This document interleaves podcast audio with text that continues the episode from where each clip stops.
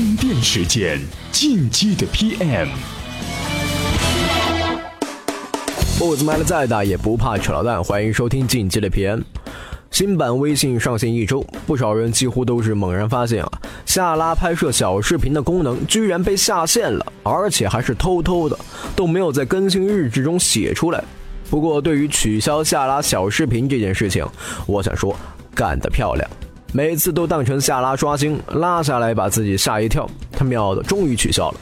腾讯啊，还是照顾到了最广大人民的根本利益，并给那些每个月要多花十块钱买流量发小视频的奇葩土豪们以及响亮的耳光，让你们做。在这个背景下，有的人扒出了微信产品的黑历史。当年那么信誓旦旦，眨眼一拍两散，坐等产品经理这次怎么洗白？话说回来，这些大公司里的产品经理在被用户打脸这方面，似乎从来都是经验丰富。为什么老是被打脸呢？有人模拟了小视频的产品经理的心理过程，接下来我们听听他是怎么说的。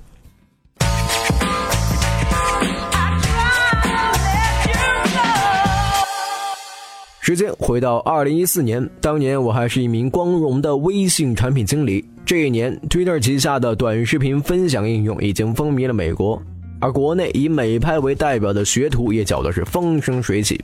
那时候核心功能为即时通讯的微信，支持的信息形式包括了文字、图片、语音连接。作为将尊重用户价值奉为第一原则的产品，值此大版本的更新，我决定把小视频这种信息承载更为丰富的形式引入到微信产品的体系当中。摆在我面前的主要几大业务包括这个产品定位、功能设计和功能入口。第一，人群。作为一个拥有六亿月活、立志只做森林不做宫殿的 App，任何功能必然是面向所有大众用户的。第二是场景，问时间，随时、地点、随地，谁，任何微信用户，什么需求，以视频形式分享自己的动态，怎么样做？极快极易，功能总结起来就是随时随地，任何微信用户可以用此功能极快极易的以视频形式分享自己的动态。第三是功能，根据场景提出来的核心功能就是拍摄、分享，同时衍生出来一些关键问题：视频的拍摄时长，既然是随时随地，对于非 WiFi 环境下的流量是一个大成本，同时大视频的信息量很大，收看时间长，信息价值不高，所以时长必须短。具体多长呢？不要重新发明轮子，前人通过大量的测试已经证明了六秒最合适。能否自拍？作为有清晰产品设计原则的产品，接收方的体验大于发送方的设计原则涌上心头。自拍的需求大多是女生的需求，这让自拍的人挺爽。但是试想一下，当朋友圈被各种妹子自拍占领，就这一个头还会动，对于接收方而言，其实没有那么爽，而且还挺恐怖的。所以考虑到接收方体验，没有做小视频。那小视频是否支持美拍、支持特技呢？美化呀，让整个视频变得更好看。但是微信不会做，因为美化后的视频去掉了声音等，无法还原给朋友传递信息的真实场景，所以小视频不支持加特技。操作设计：按住拍摄，上滑取消，松手保存，选择分享，过程极简，用着很爽。第四，功能入口，考虑到场景中随时随地分享的特性，作为拍摄稍纵即逝的瞬间，需要最短的路径马上拍摄。但是张小龙推崇乔帮主关于简洁设计的理念，微信功能的界面都极简，寸土寸金，从哪儿去找一个快捷入口呢？此时主界面的下拉操作入了我的法眼。作为约定俗成下拉刷新的操作，这项功能已经成了广大移动互联网用户的习惯。选择它好处有二：第一是广泛的曝光，第二是极短的操作路径，两全其美。我的心中不禁开始欢呼。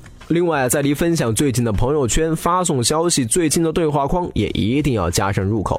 几大任务终于完成，看着凭自己三寸不烂之舌，晓之以情，动之以理争取来的微信首页下拉的黄金位置，脑中不禁浮现出借此改变亿万活跃用户下拉操作习惯的画面。这岂不是继摇一摇以后又一国民级的操作习惯吗？哎呀，想想都有点小激动。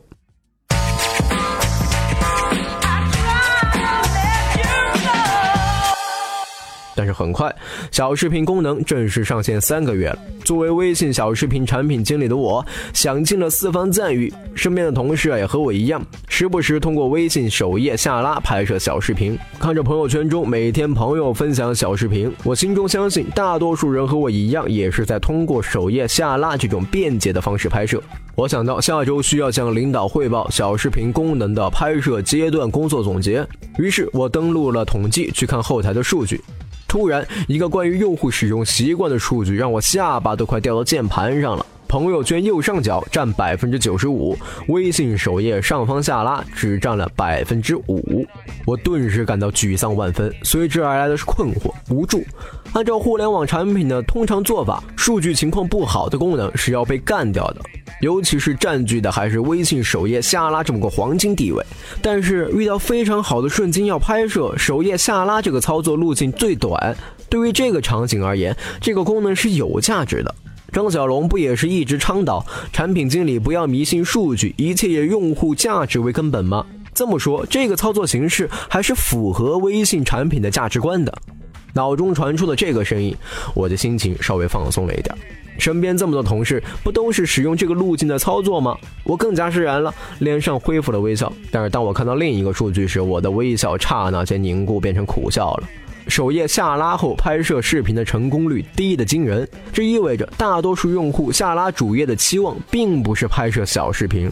我感觉头晕乎乎的。我自己曾经的骄傲瞬间被数据反馈的现实击了个粉碎，迷迷糊糊的我走到水池边，用冷水狠狠地洗了把脸，头脑清醒了些。这时我脑海中想起了一个刚做产品经理时曾被传授的一个产品设计中的原则：永远为中间用户设计。关于产品设计，一定要满足用户心理认知模型，符合用户的预期。大多数中间用户是没有意愿和能力去探索产品新功能的。人的大脑讨厌复杂，他们通常会遵循以往的习惯去使用产品，所以在许多产品经理眼中，看起来更便捷的操作并不会被用户买账。永远的中间用户不是专家用户，他们通常会遵循以往的习惯去使用产品。于是我打开需求说明的文档，敲下了关于取消微信视频首页下拉拍摄小视频的需求。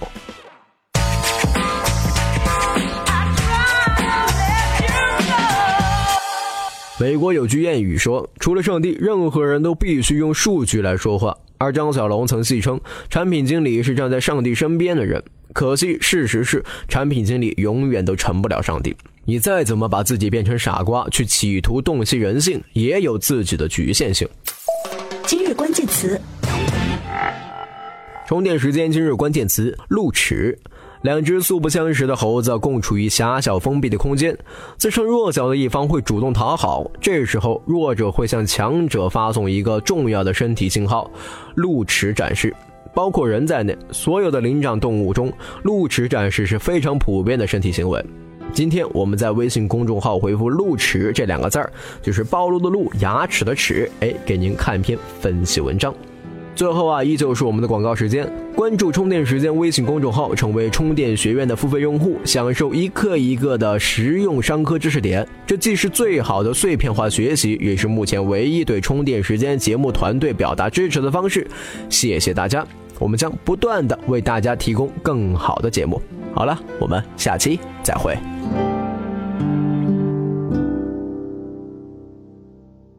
随时随地，随心所欲。你的随身商学院，这里是充电时间。